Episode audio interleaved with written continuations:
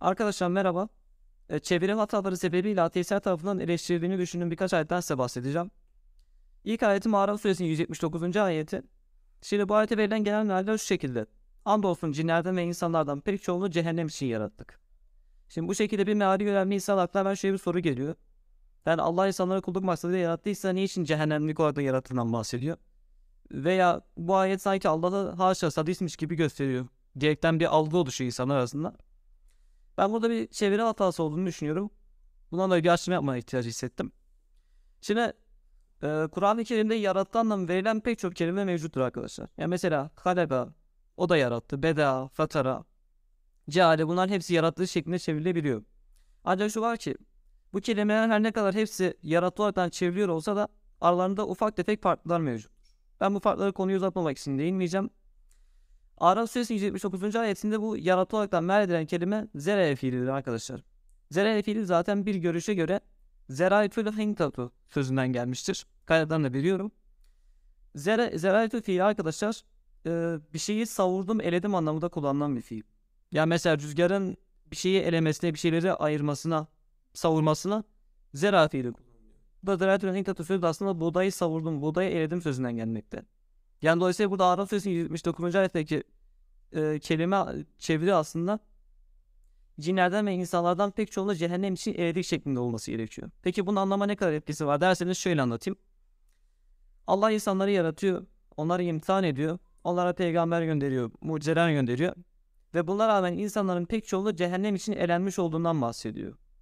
Yani Allah insanları cehennem için yaratmış olduğundan bahsetmiyor imtihan ediyor ve onların çoğunun cehennem için elenmiş olduğunu bahsediyor. Yani yoksa burada doğrudan cehennem olduğunu olsun diye yarattığı gibisinden bir mana yok. Yoksa zaten Allah başka ayette insanları sadece kulluk için yarattığından bahsediyor. Yani ayrıca e, bu anlamı e, fark eden kişi ben değilim. Bunu bir farklı inançtan bir arkadaşım keşfetmişti. Ona teşekkür ediyorum. Kendisinin haberi var. Böyle ondan alıntı bir bilgiydi. Ben emeğe saygı amacıyla alıntı olduğunu belirtmek istedim sadece. Bir diğer eleştiri ayet ise şu arkadaşlar. Zümer suresinin 10. ayeti. Bu da zaten çeviri kaynaklı bir eleştiri var.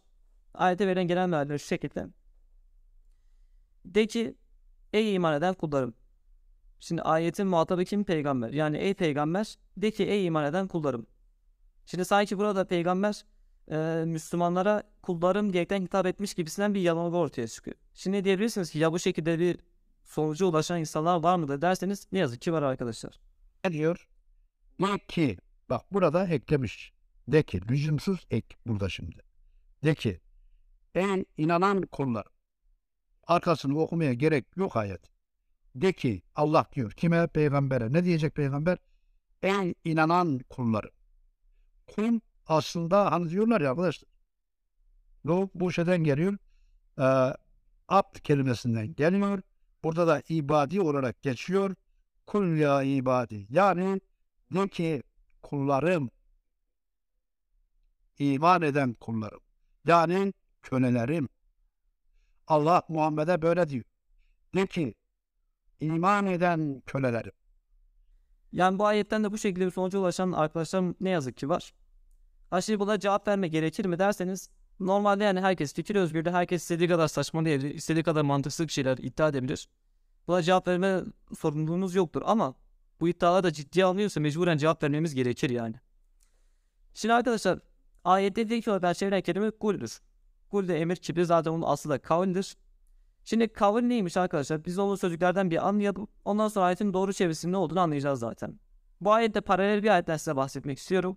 Biliyorsunuz Kur'an-ı Kerim'de bir iki yerde bu Kur'an çok değerli bir elçinin sözüdür diyerekten meal edilen bir ayet var. İnnehu le gavru rasulün kerim. Yani çok değerli bir elçinin kavlidir diyerekten çevrilen bir kelime var. Kavli neymiş? Ben biraz sözlüğe baktım arkadaşlar. Sözlükte yapılan açıklama şu. Sana kavil diyor hem gönderene hem de iletene nispet edilebilir. Mesela bir şiir düşünün arkadaşlar. Ee, bu şiiri ben atıyorum Akif Ersoy'un bir şiiri var. Buradan size aktardım farz edelim. Ben burada ne oluyorum? Ravi oluyorum.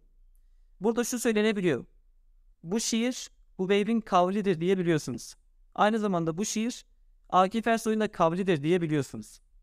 Ama buradan e, hiç kimse bu şiirin benim bana ait olduğunu iddia etmiyor. Sadece benim kavlim olduğu iddia edilebiliyormuş dil açısından. Demek ki kavl neymiş buradan anladığımız kadarıyla? Kavl bildiriymiş arkadaşlar. Bildiri. Yani dolayısıyla bizim e, bu Kur'an çok değerli bir elçinin sözüdür tarzındaki ayetleri bu Kur'an çok değerli bir elçinin bildirisi şeklinde meal etmemiz gerekiyor. Peki neden böyle meal etmemiz gerekiyor? Çünkü muhatabı ayeti zaten bu şekilde anlıyor. Hiç kimse o ayetten hareketle Kur'an peygamberin sözüdür diyerekten bir sonuca ulaşmamış. Yani ilk muhatapların hiçbirisi. Hepsi peygamberin bildirisidir diyerekten bir sonuca. Şimdi mevzumuz olan ayete geldiğimiz zaman Zümer suresinin 10. ayeti. Burada da şöyle bir meal vermemiz gerekiyor. Ey peygamber şunu bildir ey iman eden kullarım. Yani buradan peygambere sen insanlara bana kullarım diyerekten hitap et manası çıkmıyor. Bizim böyle dediğimizi insanlara bildir anlamında bir sonuç çıkıyor. Ya mesela ben kul sözünün geçtiği birkaç ayetten daha örnek vereceğim. Oradan zaten bildir anlamda olduğunu siz anlayacaksınızdır. Mesela Nur suresinin 30. ayetinde der ki Ey peygamber müminlere bildir bakışlarını yani bakışlarını kıssınlar. Pey- Müminlere bildir şeklinde meal etmesi gerekir. Hadi biz böyle dik direkten çevirsek nasıl bir sonuç çıkıyor karşımıza? Mantıksız bir şey çıkıyor. Ey peygamber de ki müminler bakışlarını kıssınlar.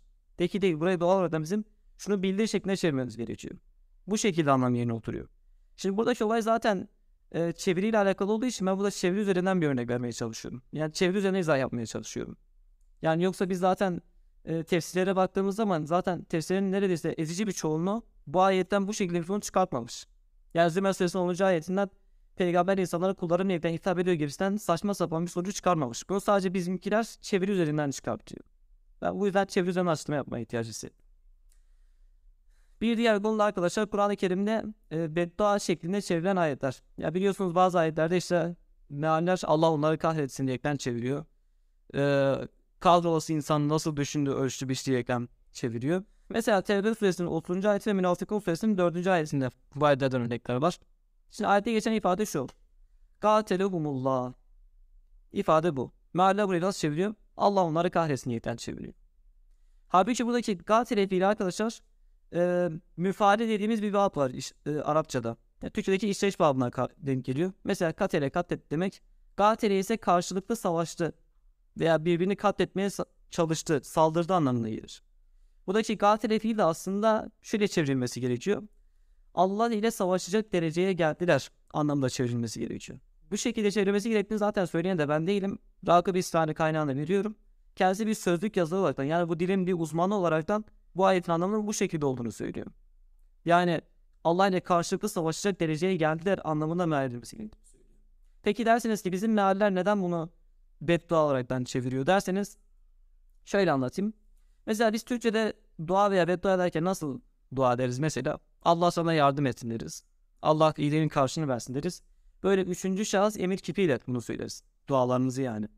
Ama Arapçada dualar geçmiş zaman fiiliyle ifade edildiği için bu ayette de geçen fiiller de geçmiş zamandır. Dolayısıyla herhangi bir Arapça cümlede olsun, Kur'an'da olsun geçmiş zaman kipini gördüğünüz yerler beddua olaraktan da çevrilebilir. Geçmiş zaman kipi olaraktan da çevrilebilir. Ya bizim meal yazarlar genellikle hep beddua anlamını, dua anlamını tercih ettikleri için buralar hep bu şekilde çevrilmişler. Ama dediğim gibi bu şekilde çevrilmesi de mümkün ki doğru olan da budur. Yani sebebi ise zaten mantıken Allah en üst makamdır. Yani Allah kendisinden daha üst bir şey yok ki beddua etsin. Allah dua veya beddua etmez. Allah emreder. Bundan dolayı bizim bu ayetleri beddua olaraktan değil, İstihane'nin verdiği gibi Allah ile savaşacak dereceye geldiler şeklinde çevirmemiz gerekiyor. Bir diğer ayette zaten Müddessir suresini geçiyor. Kutilel insanu diyerekten bir ifade var. Yani kalbolasıca insan şeklinde çevriliyor bu ifade. Halbuki buradaki de beddua değil. Kurtubi'de geçen bir anlama göre bu ifade aslında insan kaybetti anlamına da verilebiliyormuş. Ya dediğim gibi Allah Resulü makam olduğu için bizim buraları beddua olarak çevirme şansımız yok. Şimdi bir diğer eleştirel konu da şu arkadaşlar. Ben aslında daha önce bir videomda da bu konuya değinmiştim hazır konusuna. Şimdi Kur'an-ı Kerim'de bir takım ayetler var. Bu ayetlerin başında dik ifadesi yok. Mesela Hud suresinin birinci ayetinden itibaren ben rastgele bir meale göre okuyorum. Bu hikmet sahibi ve her şeyden haberdar olan Allah tarafından ayetleri sağlamlaştırılmış sonra da ayrıntılı olarak açıklanmış bir kitaptır. Konuşma tamam. İkinci ayette şöyle bir şey söylüyor. Allah'tan başkasına kul olmayın. Ben size onun tarafından müjdelemek ve uyarmak için gönderilmiş bir peygamberim. Şimdi burada de ki yok. Ama konuşan kişi peygamber. Bizim buradan bazı ateist arkadaşlar şöyle bir sonuca ulaşmışlar. Demişler ki işte Kur'an-ı Kerim aslında peygamberin sözü o konuşuyor ve burada tek yok. Demek ki Kur'an Allah'ın sözü değil gibisinden bir saçma sapan sonuca ulaşmışlar. Benzeri bir durum Bakara suresi 286. ayetinde de var. Oraya da değinelim. Allah kimseye gücünün ötesine bir teklifte bulunmaz. Herkesin kazandığı yararı yüklendiği günahı kendi zararınadır. Yani herkesin kazandığı kendisine gelir Ve devamında şöyle bir ifade geçiyor. Ey Rabbimiz eğer unutarak veya yalarak yaptıysak bizi sorgulama. Verilen meal bu. Yine buradan diyorlar ki buradaki konuşan kim olduğu belli değil. Yani Allah konuşuyorsa Allah niye ey Rabbimiz diyerekten hitap etsin diyorlar. Yani niye Allah ey Rabbimiz diyerekten hitapta bulunsun diyor bazı arkadaşlar. Arkadaşlar ben daha önce zaten bunun örneğini vermiştim videomda. Hazır dediğimiz olay Kur'an-ı Kerim'de pek çok yerde geçer. Yani hasfın hemen hemen geçmediği sure de yoktur. Bu ayetlerde de ki sözü hasfediliyor. Onlar derler ki sözü hasfediyor. Mesela Bakara suresinin 286. ayetinde gördüğünüz ifadede derler ki ey Rabbimiz şeklinde ayetin anlamı. Ama burada derler ki anlamda olan yegulu sözü hasfediliyor. Hasfın olduğu zaten okuyucu tarafından anlaşıldığı için Kur'an-ı Kerim'i tekrar etme gereği duymuyor. Ve Kur'an-ı Kerim'de mealde bulamayacağınız tarzda anlam bakımında olan pek çok hazık mevcut. Yani bu hazıkları bilmeyen insanlar da kalkmış ortada Kur'an'ın açığını buldu, Kur'an hatasını buldu diyerekten geziyorlar yani. Bir de yani sonra da İslam'a eriştikleri zaman da İslam'a en iyi Araplar anlar diyorlar. Yani gidin Araplara bakın bakalım. Araplar sizin ulaştığı kadar saçma sapan sonuçlara ulaşabiliyorlar mı yani? İzlediğiniz için teşekkür ederim.